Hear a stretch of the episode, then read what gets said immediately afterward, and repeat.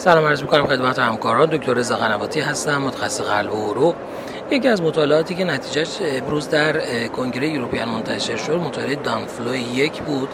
این مطالعه در حقیقت یک feasibility trial بود که هدفش بررسی امکان انجام یک registry based data collection بود و با مقایسه دوز بالای واکسن چهار ظرفیتی آنفولانزا با دوز استاندارد اون در جمعیت سالمندان بین 65 تا 79 سال در کشور دانمارک بر اساس data registry هاشون انجام شده.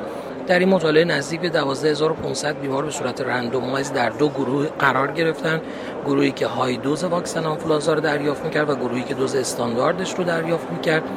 اطلاعات baseline، outcome و safety data های مطالعه هم از registry کلی کشور دانمارک دریافت شده بود. primary objective مطالعه امکان سنجی انجام چنین در مطالعه بوده و میزان کامل شدن follow-up بیماران که 99 و 97 صدم درصد بیماران به طور کامل follow-up شون انجام شده و اطلاعاتشون در این مطالعه ثبت شده بود اطلاعات follow-up شون هم وجود داشته از نظر مشخصه های و baseline characteristic این گروه مورد مطالعه با جمعیت کلی کشور دانمارک از نظر chronic cardiovascular disease این دو جمعیت تقریبا مشابه همدیگه بودن. نتایج مطالعه secondary objective هایی هم داشت که اولین اونها تاثیر واکسن بر میزان hospitalization برای آنفولانزا و pneumonia بوده که نشون دهنده effectiveness 64 و 14 درصدی بوده. یعنی در گروهی که های دوز آنفولانزا را استفاده کردن دو دهم درصد و در گروه استاندارد دوز 14 درصد بوده.